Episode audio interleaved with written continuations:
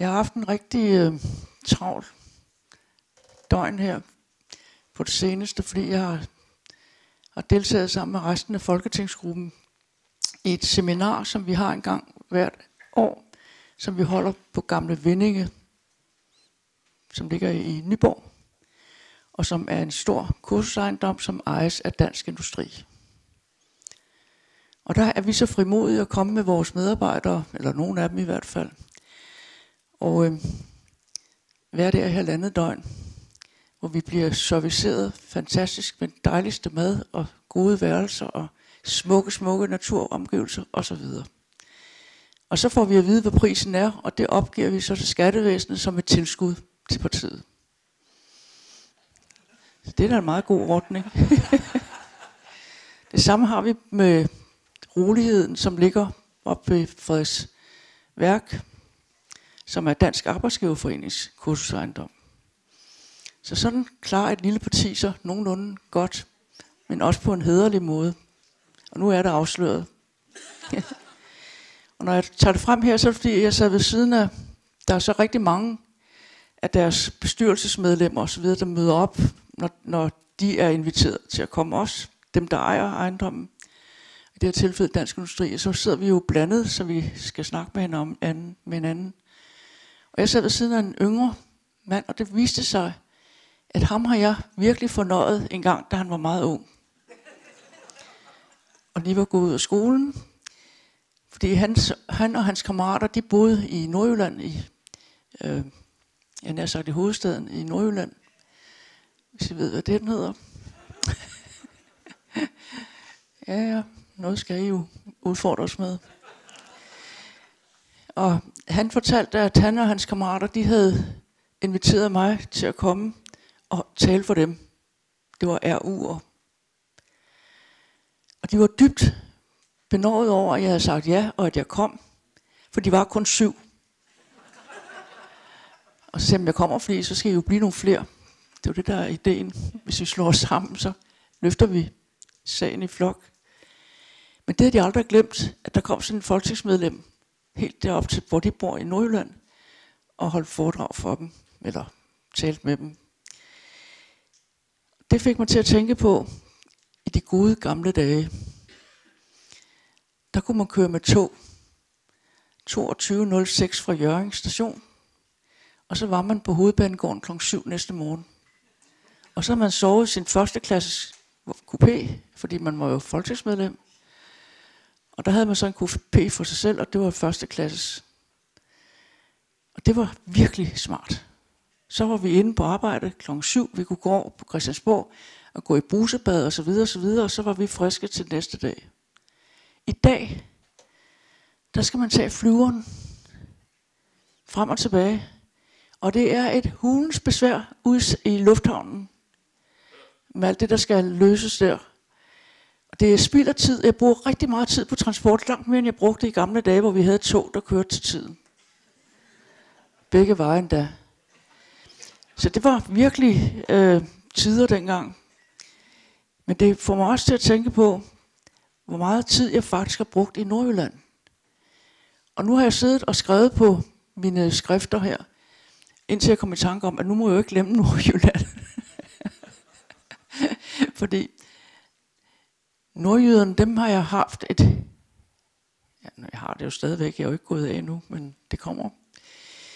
Har jo et fantastisk forhold til. Og af en eller anden grund, så er det fordi, at min mentalitet er nordjysk. Altså en rolig sendrægtighed. Aldrig hæve stemmen og sådan noget. Det gør man jo ikke. Så jeg er faldet rigtig, rigtig godt til i Jørgen, hvor jeg har valgt, har været valgt siden Arils tid. Og Jørgen, det er altså ikke en hvilken by, det er Jørgen i Vendsyssel. Og der er den jo en slags hovedstad, i sin egen bevidsthed i hvert fald. Og det er den også. Det er nogle dejlige natur, de har deroppe. Det er et fantastisk godt sted, og jeg har haft, været så heldig at have rigtig mange venner deroppe, så jeg altid har haft et sted, hvor jeg kunne gå ind og sove. Og jeg kom i tanke om, det er ligegyldigt, hvilken by jeg standser ved, når jeg kører ned igennem Jylland, så kender jeg nogen der, som jeg har sovet hos en gang. Det var virkelig en tid, hvor man øh, lærte rigtig meget om alt muligt, også om sit land, men også om, hvordan det er at bo forskellige steder. Og de har haft en borgmester, som hedder Arne, hvad sådan hedder nu til efternavn? Bolt. Arne Bolt. Ja, altså, det er min alder, der gør, at jeg ikke kan huske navne og sådan noget. Så er der godt, at der nogen, kan hjælpe mig. Men han er altså bare en borgmester, som jeg fuldstændig har tabt mit hjerte til. Han har lavet, jeg ved ikke hvor mange stjernestunder. Han har fået samlet hele sit byråd, alle partier, inklusive Dansk Folkeparti, er med i det byråd. Og har været det altid. Og de er ikke lige nemme alle sammen. Men han har samlet dem om, at de skulle bygge et nyt teater i Jørgen. Og de byggede et rundt teater. Ligesom øh, de har det i England fra gammel tid. Og det er en fantastisk at se, hvad hedder den her øh, stykke med Nora. Dukkehjem, ja. Den har jeg også set flere gange. Jeg har også set den på det nye teater i Jørgen. Og der sidder man jo i en rund, altså rundt, man sidder rundt om scenen. Man har sådan set en del af scenen. Og oplever det, som om man var med, man sad inde i stuen. Det er en fuldstændig anden oplevelse, end at se på det kongelige teater, selvom det også er flot. Så I skulle tage til Jørgen og se på teater engang. Det kan virkelig anbefales. De har ekstra tog, der kører inden for hovedstaden i, i Nord, Nordjylland. altså det er Aalborg, jeg mener selvfølgelig. Med. Der kører der tog, når de har teater, spiller teater i, i Jørgen. For så skal alle Aalborgenserne jo også op og se teater. Og det er sådan noget, Arne Bolt han er fantastisk til at få det til at fungere. De har siddet tre valgperioder og været enige om at spare sammen og bygge det teater. Selvfølgelig har fået tilskud til den også fra forskellige kilder, men alligevel. Så det er, bare fordi jeg ikke skal glemme Jørgen. øhm. Ja, det var indledningen.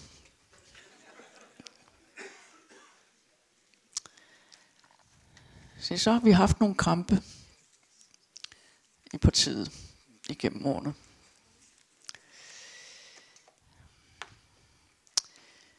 Og øhm, det, jeg vil tage frem her, det er Anker Jørgensen i første omgang.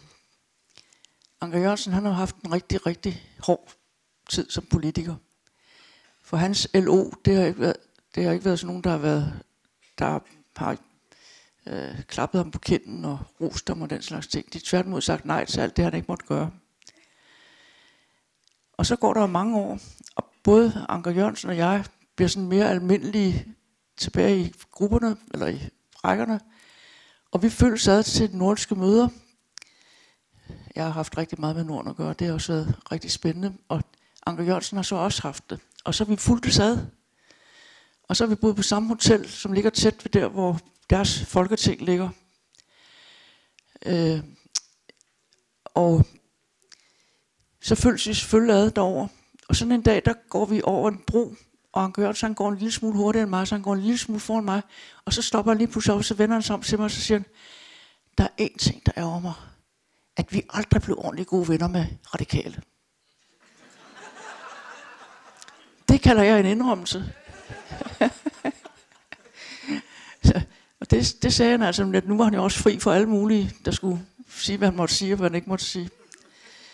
Så ham har jeg haft Anker Jørgensen og jeg, vi fulgtes mange gange ad flyveren, når vi skulle til landet nordisk, i den periode, hvor vi var ligesom ikke var i forgrunden hele tiden.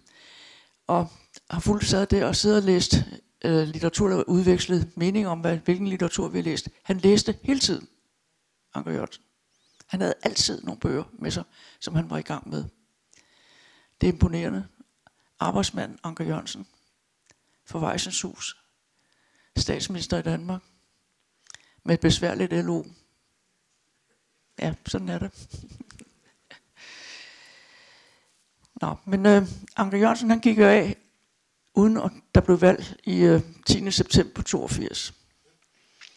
Og Slytter, som er den næste politiker fra et andet parti end mit eget, som jeg sætter utrolig stor pris på, og har haft et meget tæt samarbejde med. Men Slytter og Henning Christoffersen, de går i 1982 den 10. september over til Nationalbanken, der har Anker Jørgensen lige meddelt, at han er gået af nu. Og så er det dem, der efter alle regler osv., der tager over. Og det er jo for konservative og venstre, de to herrer. Og de går ind i Nationalbanken og siger, at nu skal vi have en helt anden slags økonomi i Danmark, end den vi har haft indtil nu. Nationalbankdirektøren trækker vejret lettet. Det var da noget, som han godt kunne lide. Og øhm, så de bliver enige om, at de skal føre fastkurspolitik, og ikke devaluere. Hvis I kan huske i 70'erne, så blev der devalueret tre gange. Mine forældre, de har været selvstændige. Min far har været selvstændig, og alt det, han sparede sammen, det har han jo gemt i banken. Men det skulle han aldrig have gjort, for det blev devalueret. Så derfor tog han dem ud af banken, og så rejste han til Schweiz med pengene og sin kone, og så boede han der, indtil de holdt op med at devaluere i Danmark. Ja, ja, sådan går det jo. Men øh, derfor siger, siger de gode folk til Nationalbankdirektøren, at vi er nødt til at have fastkurspolitik. Vi kan ikke have det der sving frem og tilbage.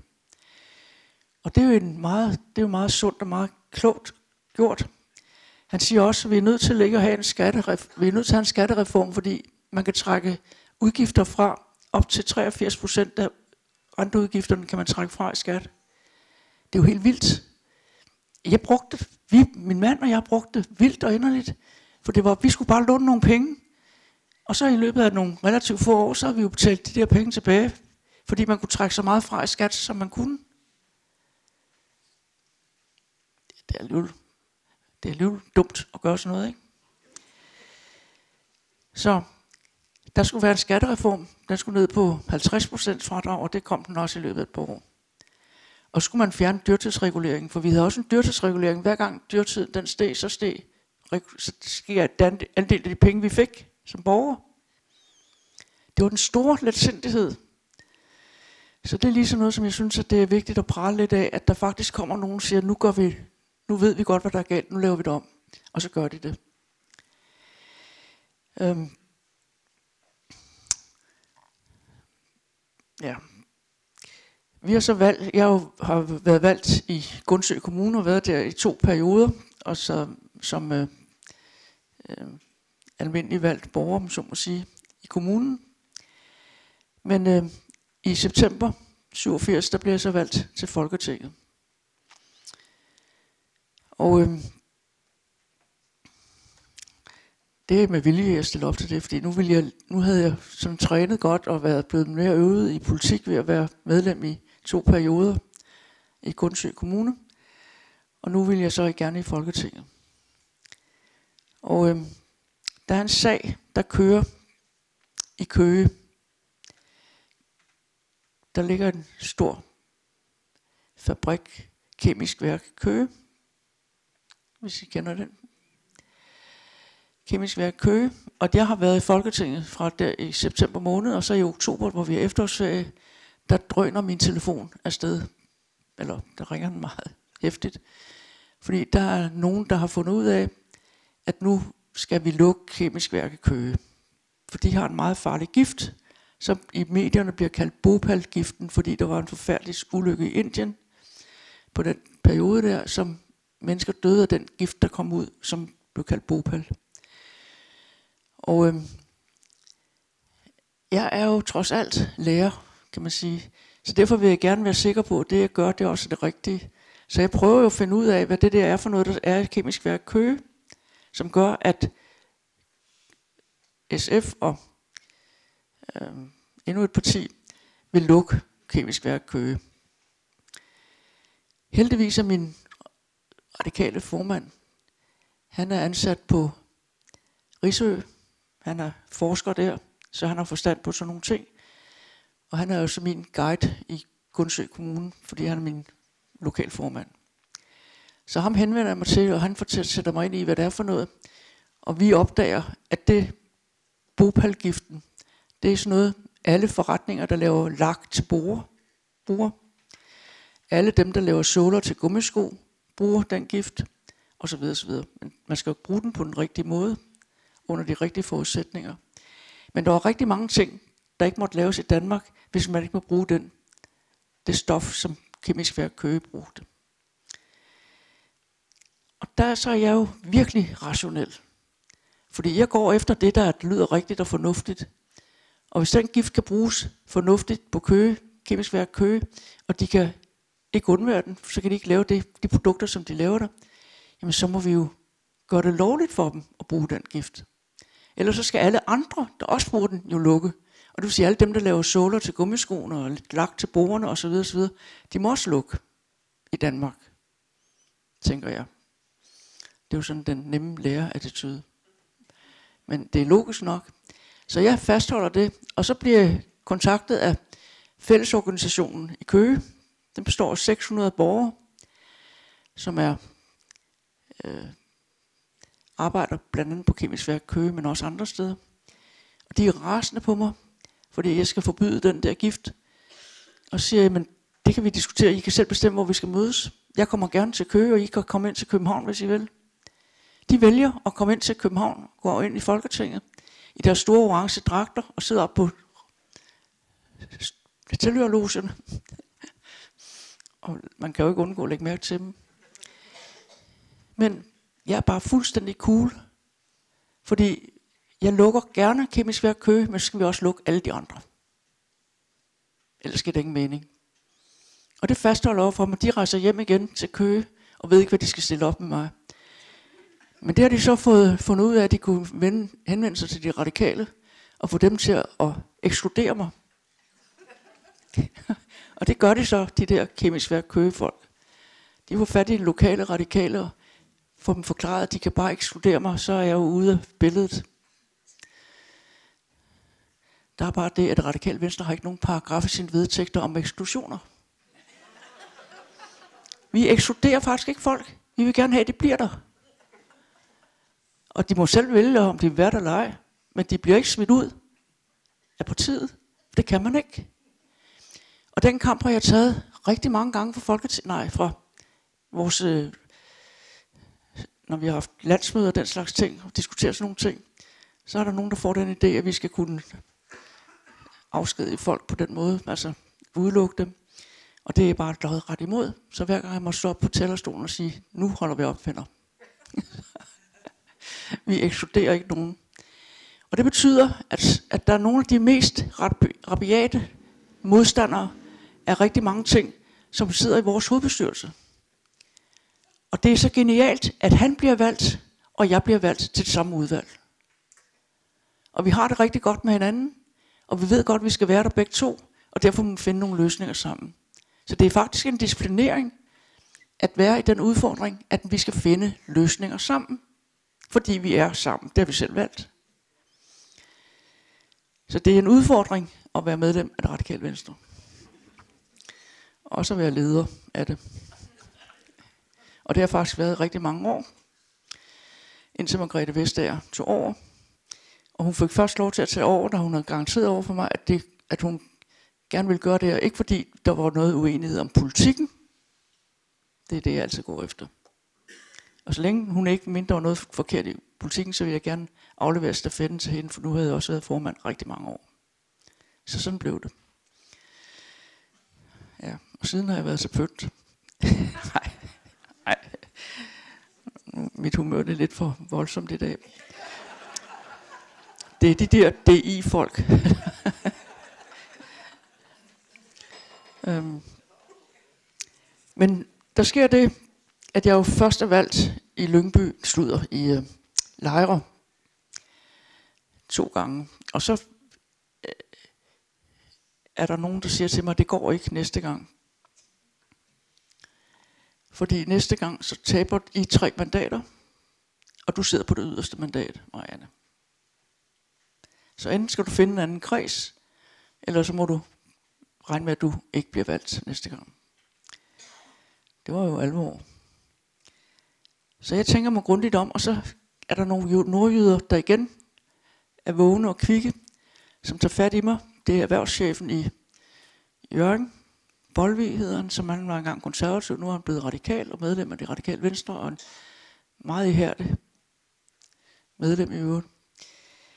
Og han har straks en idé, at jeg stiller bare op Så når jeg bliver stillet op et sted, hvor jeg bliver valgt. Og jeg stiller så op i Jørgen, anført af blandt andet erhvervschefen Bolvi og andre gode kræfter, og blev valgt 12. december 1990 til at sidde valgt, altså som folketingsmedlem valgt i Jørgen. Siden har jeg været valgt i Jørgen. Og det seneste valg, der fik jeg et kredsmandat. Og det er altså ikke en hver radikal beskåret at kunne få et kredsmandat. Og slet ikke, når man sidder helt ude i yderkanten af Danmark. Ja, ja, I griner. Men jeg er meget stolt af det kredsmandat. Det er en værdig afsked at tage med Jørgen. Men Bolt, han, var, han har altid haft sådan nogle gode idéer. Han får øje på noget, som man synes er forkert, og så hel, helmer han ikke, før han har fået ændret det. For eksempel så opdagede han jo, at øh, der var 1700 mennesker, borgere i Jørgen, som var på kontanthjælp. Og det vil sige, at de tjente ikke penge nok selv, så siden de skulle være på kontanthjælp. Og det synes han var helt urimeligt, det måtte man kunne gøre noget ved. Og så er der en af hans medarbejdere på Rådhus, der siger, jamen så er vi jo nødt til at lave noget håndholdt. Jamen så laver vi noget håndholdt. Hvad koster det? Det regnede de på, det koster 125 millioner kroner. For at kunne have sådan nogle folk, der virkelig kunne nørse om de enkelte. Nørse er forkert udtryk, men altså træne dem til det ene og det andet og tredje og hjælpe dem, så de kom i gang. Og i løbet af to og et halvt år, så var 1300 af dem i arbejde og leverede skat i Jørgen. Så de penge var tjent hjem igen. Men han har så også fundet ud af, at hvis han solgte alle de der små skoler, der lå rundt omkring, så kunne han jo få nogle flere penge til at lave nogle andre gode ting fra. Og så skete der bare det, at forældrene de ville ikke lukke de skoler, så de lavede frie skoler, eller hvad sådan noget nu hedder. Så de beholdt skolerne, men det var bare privatskoler eller friskoler, som skulle have tilskud fra staten. og det tog Randbro så ikke så meget af, at de skulle have tilskud fra staten. Det måtte de gerne for hans skyld. Men, men det er bare utroligt, at der er sådan nogle driftige folk rundt omkring, langt væk fra hovedstaden, som bare handler og gør noget, der er fornuftigt, og som alle borgerne egentlig holder rigtig meget af. Nu er der desværre sket det helt ulykkelige i Jørgen, at han er kommet ind som en af de sidste valgte, fordi alle socialdemokrater fik et rigtig dårligt valg sidste gang. Og nogen siger, at jeg skal sige til Mette Frederiksen, at hun skal passe på det en anden gang. ja, jeg har det udmærket med Mette Frederiksen, jeg har kæmpet i rigtig mange år, så det går nok. Så jeg har valgt i Jørgen, og det er, jeg faktisk er stolt af at jeg at sit det ud. Der er en vis, øh, der er en vis øh, sådan logik eller gode ting i det. Det første møde, jeg er til i Jørgen, eller efter jeg skal, efter jeg nu skal stille op, stilles op det, altså i 1990, det er i Hirtshals, og fiskerne har bedt om at få et møde med Knud Glønborg fra Kristi Folkeparti og Marianne Hjelved fra det radikale. Så vi skal sidde op på sådan et scene, scene og diskutere med fiskerne. Og vi kommer ind i salen, og alle fiskerne de sidder sådan der. Altså, vi sidder deroppe, Knud Glønborg og mig. De sidder og ser meget sure ud og kigger den vej der. Og så får jeg det første spørgsmål, som jeg vidste, jeg ville få. Og som jeg ikke havde fundet svar på nu. Det første spørgsmål var, hvad skal du, hvad skal sådan en som dig her? Hvad skal sådan en københavner her? Er noget i den retning. Det er jo sådan set lidt frækt. Og jeg vidste, jeg ville få det spørgsmål, eller noget, der lignede det, og jeg har bare ikke fundet det svar nu. Og så altså, kigge ud over de der fisker, og Danmarks Radio er der, Ekstrabladet er der, og det fri aktuelt er der. Det er Københavners journalister, der er for at se, hvordan det går med Marianne Hjelved i Hirtshals. Og så siger jeg ud i kredsen, nu skal jeg lige have den rigtige formulering. Vendelboerne bestemmer selv, hvor de sætter deres kryds. Og de der fisker, de vendte lige om. Og siden er der ikke en, der har spurgt, hvad jeg skal der.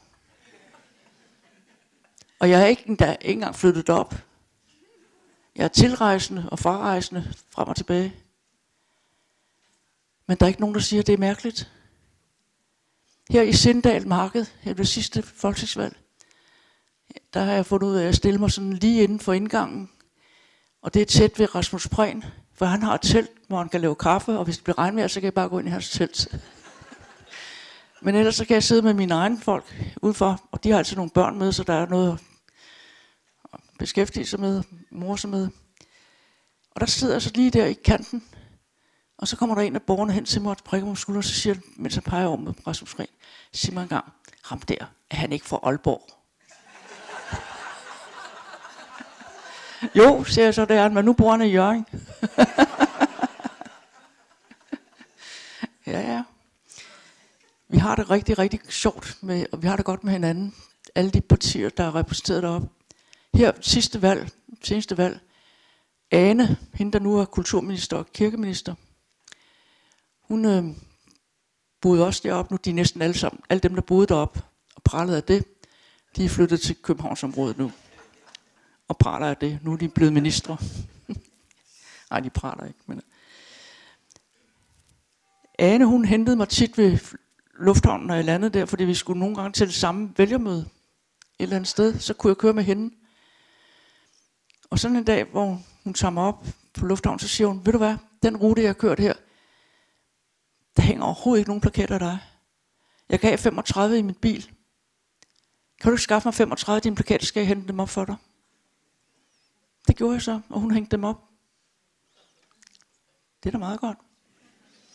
Det synes jeg, det er, man er tryg i sådan nogle omgivelser. Ja. Så er der ham, som jeg har arbejdet sammen med, for at vi skulle have skibsværft i havnen ude ved spidsen af Jylland. Fordi at forsvaret laver om på deres placeringer, deres forskellige opgaver osv. Så de havde lagt besag på kysten deroppe, eller et sted, hvor de kunne ligge ind med deres øh, skibe. Altså krigsskibe og sådan nogle, eller, jeg har ikke forstand på det, men sådan nogle skibe, som de bruger i luft, eller i, som de bruger på, som de bruger på vandet. Ja, ja undskyld. Så Karsten og jeg, vi har virkelig, Lausten og jeg, vi har virkelig arbejdet fælles om det der. Og været et, øh, nogen, som har, de har lyttet til i forsvaret. Det gør det desværre ikke mere, så vi er, nu er det flyttet til Sjælland i stedet. Korsør, tror jeg, der er, deromkring. Og det var ikke lige det, der var vores plan i sin tid. Så det vi måtte opgive nu. Det er der ikke noget at gøre ved. Øhm, Det var en lille sang fra det nordjyske, for at sige noget om, at jeg er umådeligt glad for at have været valgt derop og kende nordjyderne og være en del af det samfund deroppe. Og det er godt, at jeg var der på en periode, hvor jeg var yngre og frisk, om så må sige, fordi det er en hård omgang at skulle frem og tilbage til Aalborg i fly igennem Kastrup. Det er faktisk blevet rigtig besværligt. Ja, det var bedre dengang, det var to.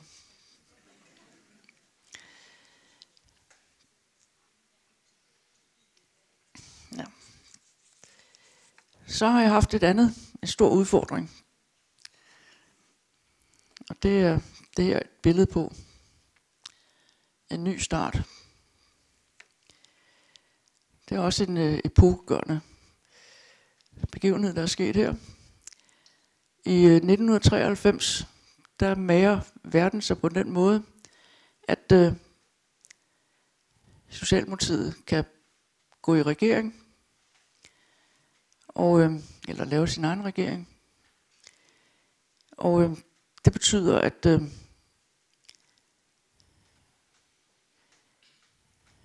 ja, hvordan skal jeg nu sige det på en pæn måde?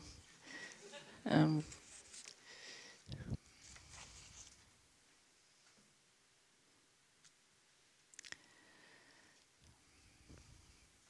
Der var det? Nå, det ligger herinde i. Så er jeg hjemme igen. Da vi gik i regering i maj 88, der var det sådan set mere enkelt, end det blev senere. Øhm, de enkelte ministre, de fægtede sådan for deres egne idéer. Og jeg blev gruppeformand. Og det gjorde jeg kun fordi, at øh, jeg accepterede, at øh, Niels Helve og kompagni, om man så må sige, de blev regeringsmedlemmer. Og så var jeg jo nede i rækken. Og det er fair nok, sådan er det. Øhm, så Jørgen Estrup og Niels Helve, det var dem, der vidste noget om økonomi og den slags ting. Og derfor var jeg meget ivrig efter, at de var tiltrådt, ikke, øh, eller regeringen var blevet tiltrådt af blandt andet Niels Helve og nogle flere radikale. Øh, Jens Bilgrav, Lone Dybkær, Åse Olsen, Ole V. Jensen. De fem markante politikere, alle sammen. Og så skulle jeg sidde sammen med resten. Det var fem andre, inklusive mig. Vi var ti dengang. Og jeg besøgte Niels Helve i hans nye, han var blevet økonomiminister, og i hans kontor skulle jeg øh, snakke med ham. Og så spurgte jeg ham, hvad er vores politik, hvad skal vi forfægte nu? Eller hvad er dine tanker? Ja, det havde han ikke gjort op endnu. Nå, det var ikke så fedt. Fandt jeg Jørgen Estrup, som jo ikke var udpeget til noget specielt, men han var der dog derinde. Og han er økonom og smadret dygtig, sådan nogle ting. Derfor spurgte jeg ham om det samme. Og så sagde han, det har vi jo ikke taget stilling til endnu. Og så, så tænkte jeg, det var dog satans. At være så uforberedt på en regeringsdeltagelse, det, det tænkte jeg i mig selv. Så jeg gik ned og tog bilen og kørte ud af Christiansborg og tænkte, nu kører jeg hjem for at finde ud af, hvad jeg gør. Og så så jeg Christian Helve Petersen gå på fortoget. Og så tænkte jeg, stopper der og spørger Christian, hvad han synes, jeg skal gøre. Men det gjorde jeg så ikke alligevel. Jeg lød som om jeg ikke havde set, når man kørte skønt mig at køre videre.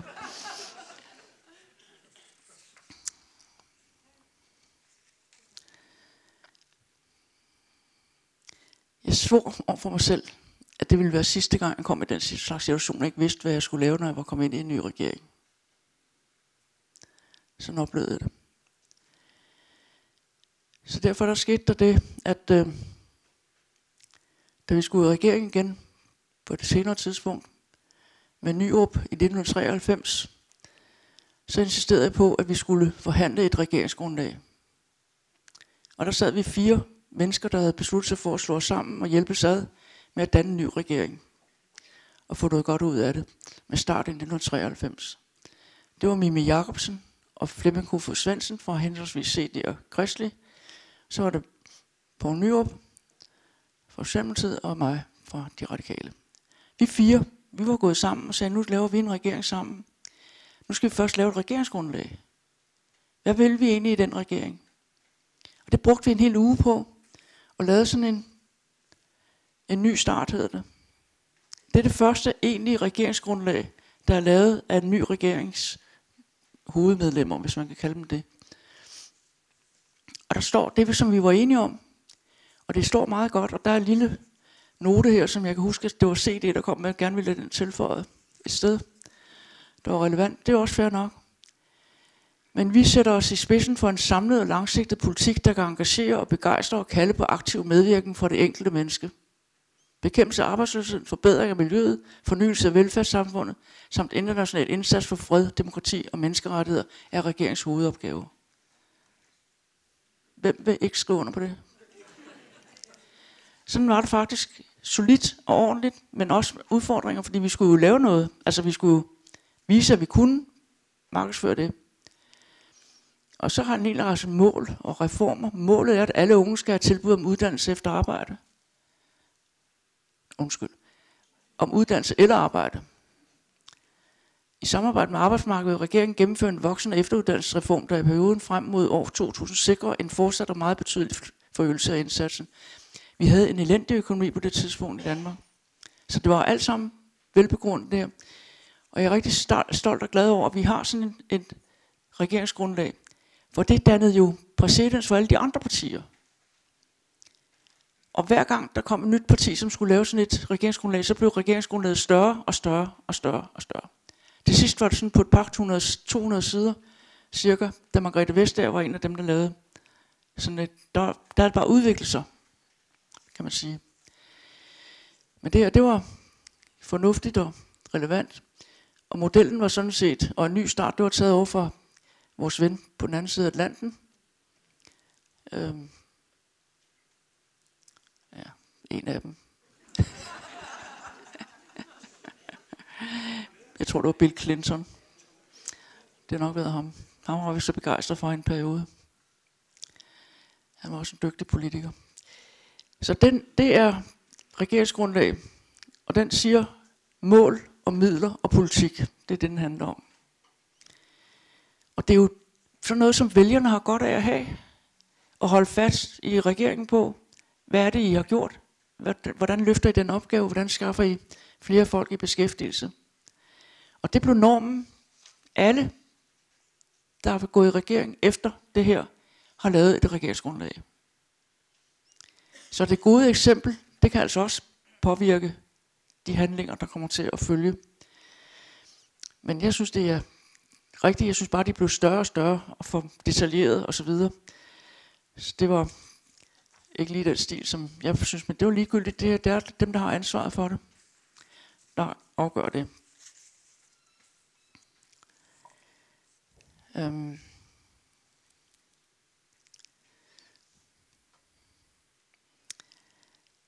Vi har så en periode, hvor vi har en øh, regering, som øh, der er tre partier i. Det er konservative, venstre og radikale, fordi radikale, det var sådan et helvede, der styrede det. Han ville ikke have, at øh, CD og Kristelig skulle være med. Så det skulle kun være de tre partier, nævnt her. Og det er et valg, man gør. Det, men det betød, at øh, der blev tre gruppeformænd. Jeg var en af dem, dem der havde ansvaret for den radikale gruppe. Og så var Ivo Hansen fra Venstre, og Hans Engel for det konservative. Og vi tre, vi har haft et fantastisk samarbejde. Også efter vi ikke længere var gruppeformænd og alt muligt andet, så blev vi ved med at spise middag sammen et eller andet sted i Tivoli, hvor vi så fik nogen til at sætte nogle potteplanter, så de kunne se os, hvem det og når vi rejste også meget til de nordiske ting, og der er 2.000 mennesker, når man sådan har et nordisk møde, som skal spise øh, pindemad og den slags ting. Et stort, kæmpestort lokale. Og der gjorde vi det, at vi lod os se sådan i starten, hver for sig, og så smuttede vi, og så gik vi hen på en restaurant og spiste sammen. så vi har virkelig haft det meget morsomt. Nogle gange, når jeg sidder og ser på hans engel i News, så tænker jeg, ja, ja, du, du var sjovere en anden gang, altså. Men nogle gange så sker det, at vi mødes i et studie, altså et tv-studie, sådan noget lignende. Så er det fuldstændig den samme tone som dengang. Det, er, det forsvinder ikke. Og han er sig selv lige, han siger, jeg bliver helt glad, når jeg ser ham, fordi han, var, han er sådan, som han var. En ordentlig fører. God mand. Og vi lavede, vi satte noget i sving, os tre, over for ministerne. Vi lavede sociale arrangementer hver torsdag kl. 17 på skift hos ministerne.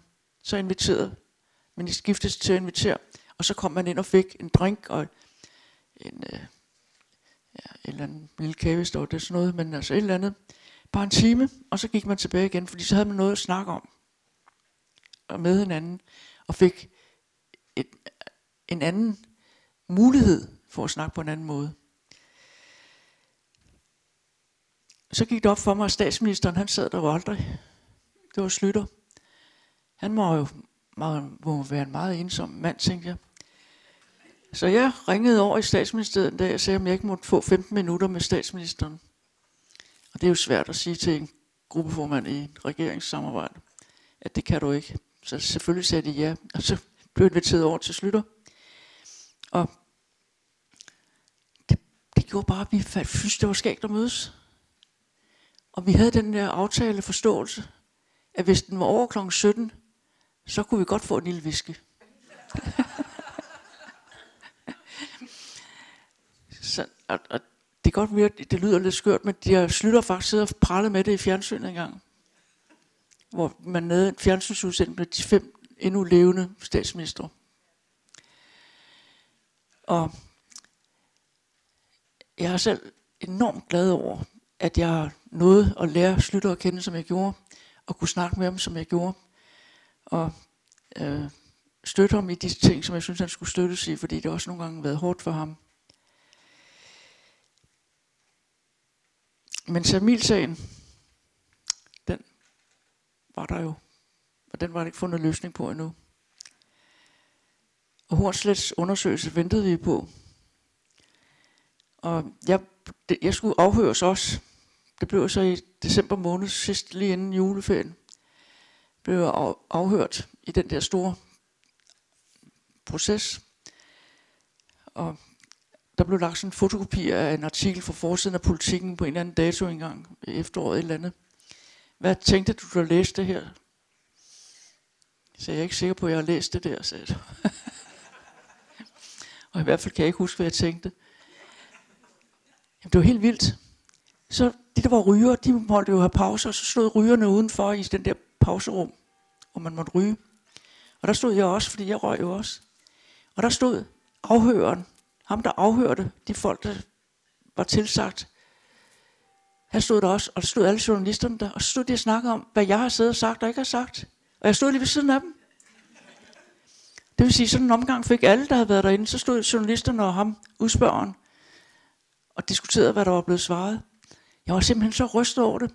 Så det første, jeg gjorde efter, så, efter juleferien, det var at bede om at få et møde med Slytter igen. Og så gik jeg over og fortalte ham det.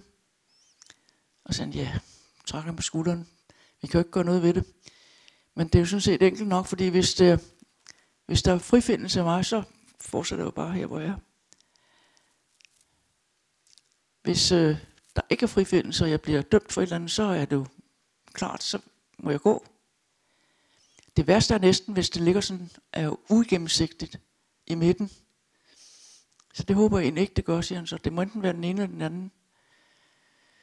Og så blev det jo den, den øh, grimme om, den, af den, om så må sige. Det snakkede vi om et år før det skete i virkelighedens verden. Og det var jeg på en måde taknemmelig for, fordi da det så skete i virkelighedens verden, så blev de tre midterpartier altså CD, Kristelig og Radikale, indkaldt til et møde i statsministeriet.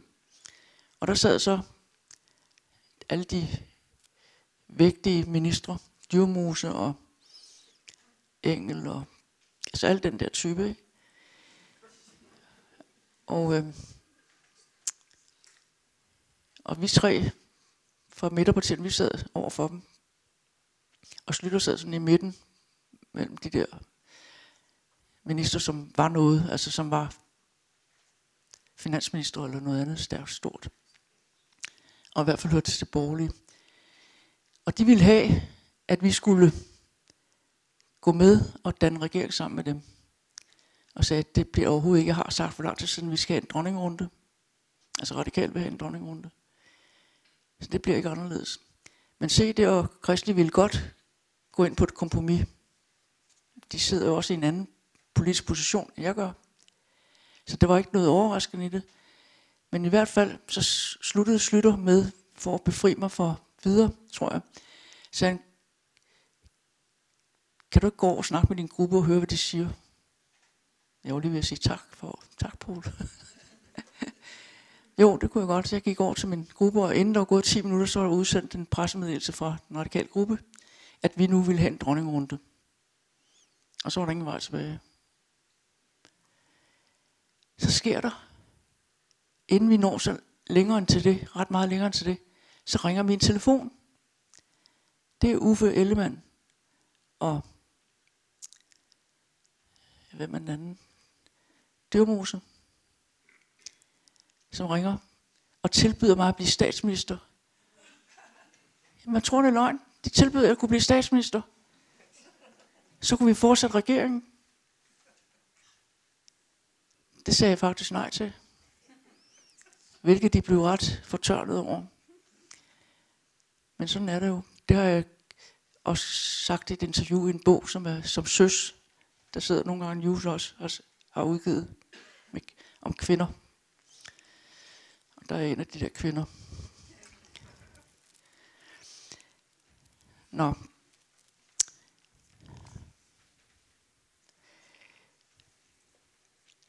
Så der er et problem, som jeg er gået udenom.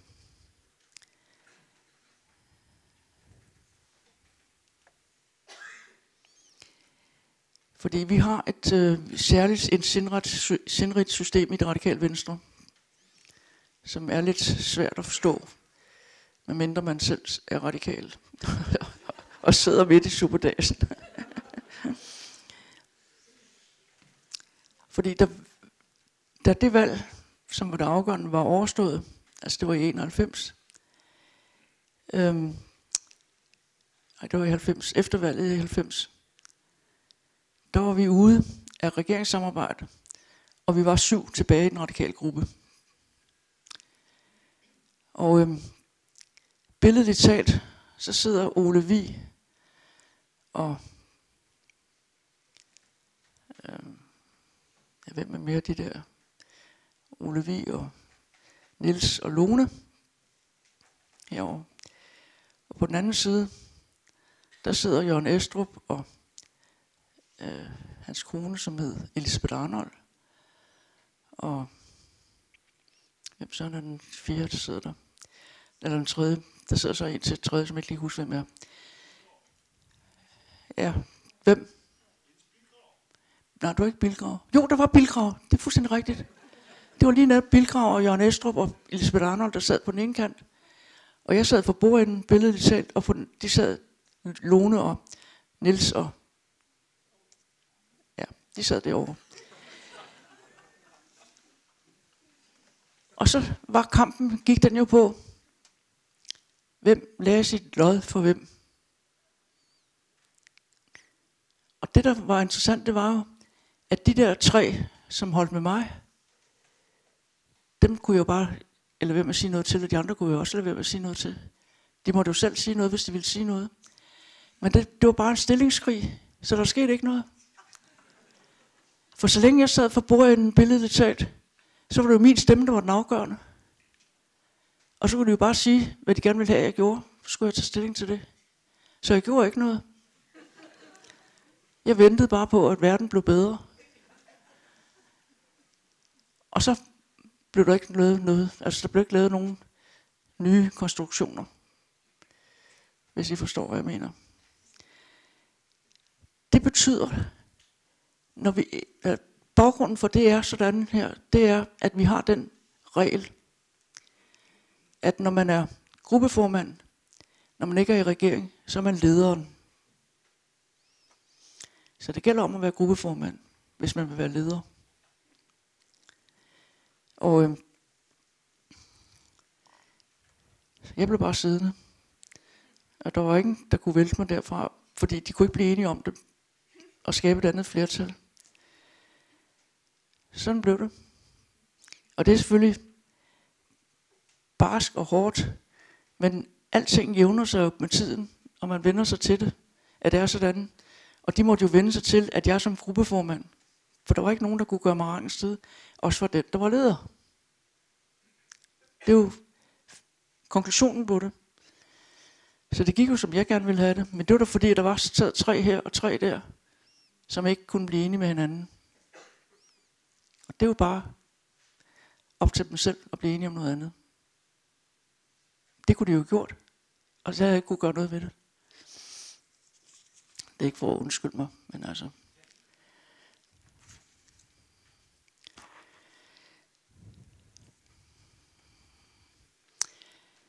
Så sker der det, at øh, jo,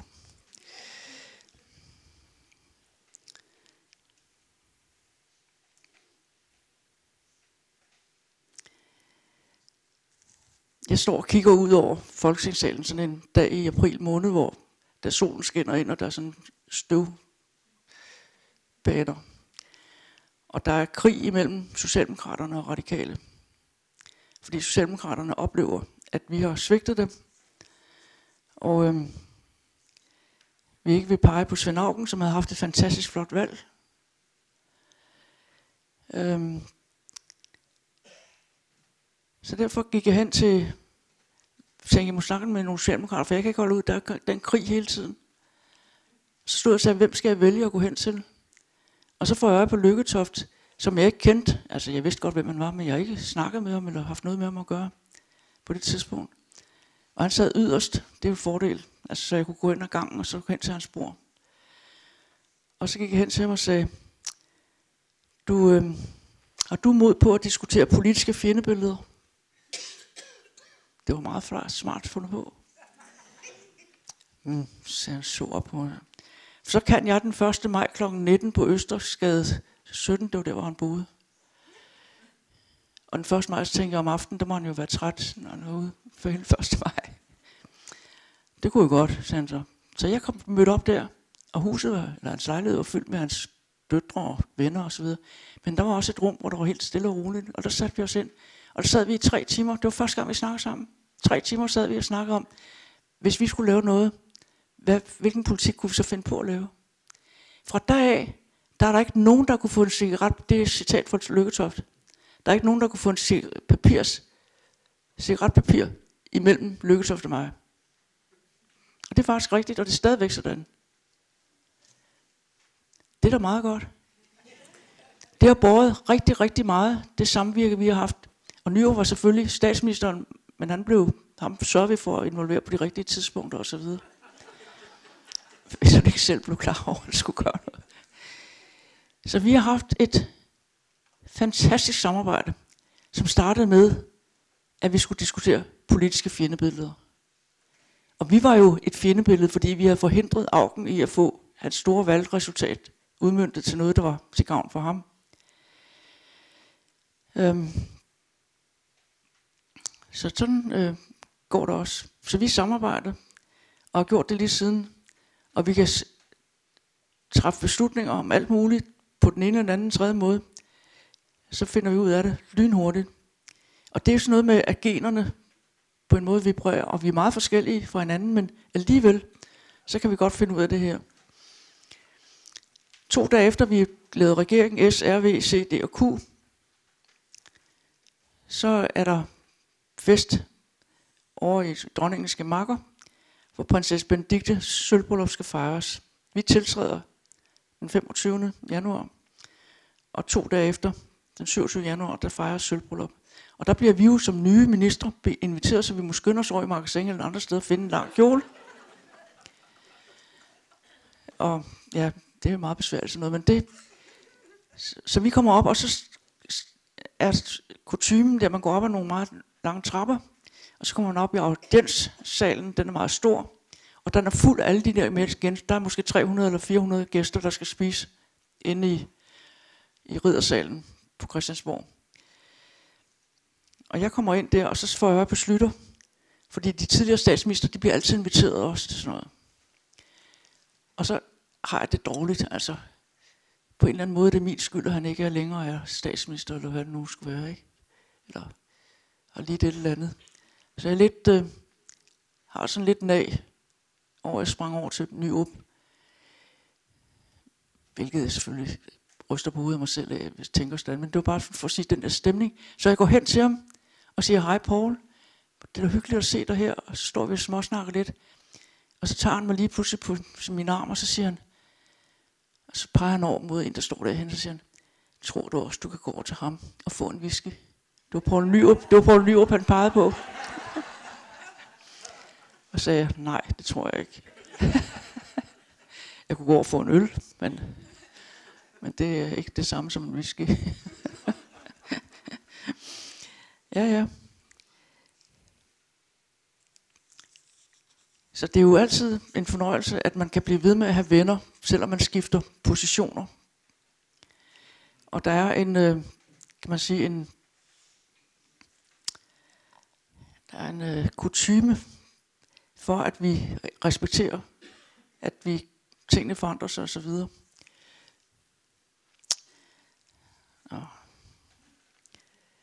Jeg har sådan lyst til at runde af med noget andet, så det, det tror lige to minutter længere end skulle på uret. Øhm, der sker nemlig det i sommeren 1988, at jeg bliver inviteret til at deltage. Det er der, hvor regeringen, øh, hvor vi afskeder CD og kristelige, og så bliver der en regering med tre partier. Øhm, det betyder, at Lone ikke længere sidder i en bestemt forsamling. Nu er hun blevet minister, og der kan hun faktisk ikke sidde i den forsamling, som de nu gerne vil have. Jeg går ind i der, hvor hun har siddet. Og det hedder DLTS. Det er forkortet for det lille tænksomme selskab. Der sidder Poul Nyrup og Harald Børsting. Harald Børsting, han er jo socialdemokrat fra SED. Der sidder Eivind Larsen, ham der var chefredaktør på Information engang. Og Gunvar Augen, hans kone, som ikke var hans kone længere på det tidspunkt, men hun var der alligevel. Så sidder Jørgen Noltenius, han er arkitekt på Kronprinsessegade 2 øverst op. Og han var nærmest med, fordi han organiserede alting for os, og vi kunne altid være på hans tegnestue. Og der kunne man også få lavet noget mad og så videre, så vi kunne holde møder deroppe på Kronprinsessegade 2. Så var Claus Birkholm og Anne-Grethe Holmsgaard der. Begge to på det tidspunkt SF'er. Og så var Tage Dreby og jeg der. Og Lone havde jo siddet sammen med Tage Dreby som to radikale. Og nu var Lone jo altså gået en anden vej, så nu var det mig, der skulle sidde der. Så det lille tænksomme selskab, vi har holdt rigtig mange møder, hvor vi har diskuteret alt i denne verden. Og hvordan man skulle lave en ny regering, og hvordan man skulle, hvilken politik man skulle lave, og alt muligt kunne diskuteres. Og det har været, vi diskuterede politik og fremtidens samfund og regering og mulige regeringer og så videre. Det holdt i rigtig mange år, og det holder faktisk stadigvæk. De er der bare ikke alle sammen længere, men alligevel har vi den, så slutter deres ægtefælder sig til, som en slags erstatning for dem, der ikke længere er der. Så det er jo et venskab, hvor vi har siddet og diskuteret, skulle Nyrup være statsminister? Der var han der ikke, altså. Der havde vi bedt om, om han ikke var der. og hvordan kunne vi hjælpe ham, hvis han skulle være statsminister? Hvad kunne vi gøre for ham? Og så videre. Ikke? Øhm.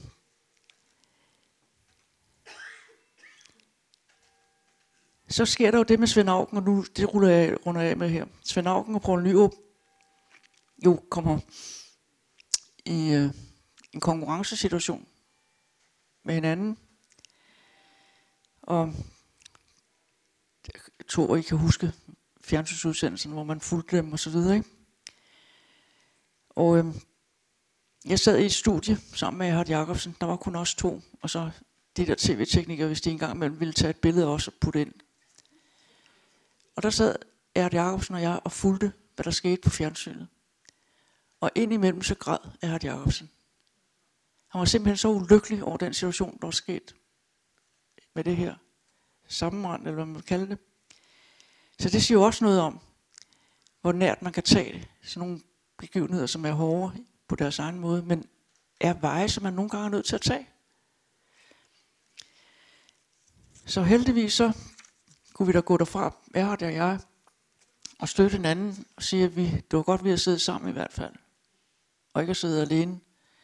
Og det var vi begge to enige om, at det var en god ting, vi havde siddet sammen der. Og kunne følge, hvad der skete. Men ulykkeligt det var det, og det er det jo, sådan noget. Så det her er også et godt eksempel på, hvordan det er mennesker, vi har med at gøre. Og det er mennesker, som kender hinanden på rigtig mange fronter, og som kan støtte hinanden i de situationer, hvor man har brug for at få støtte. Så jeg siger bare, at når man sammenligner Danmark og det politiske system, vi har i Danmark, med rigtig mange andre landes politiske systemer, så har vi et, der er unikt. Fordi vi er så nemme at have på kryds og tværs, og samarbejde på alle mulige måder, og hjælpe hinanden og opføre sig ordentligt over for hinanden.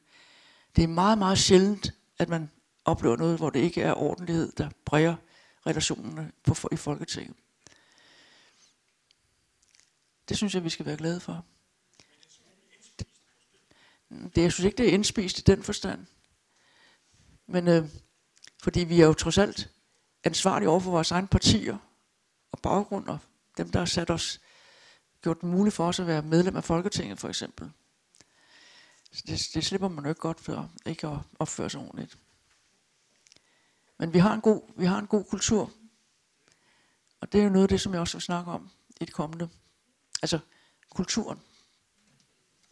Fordi jeg har også været kulturminister jo. Så det er... Men tak for i dag.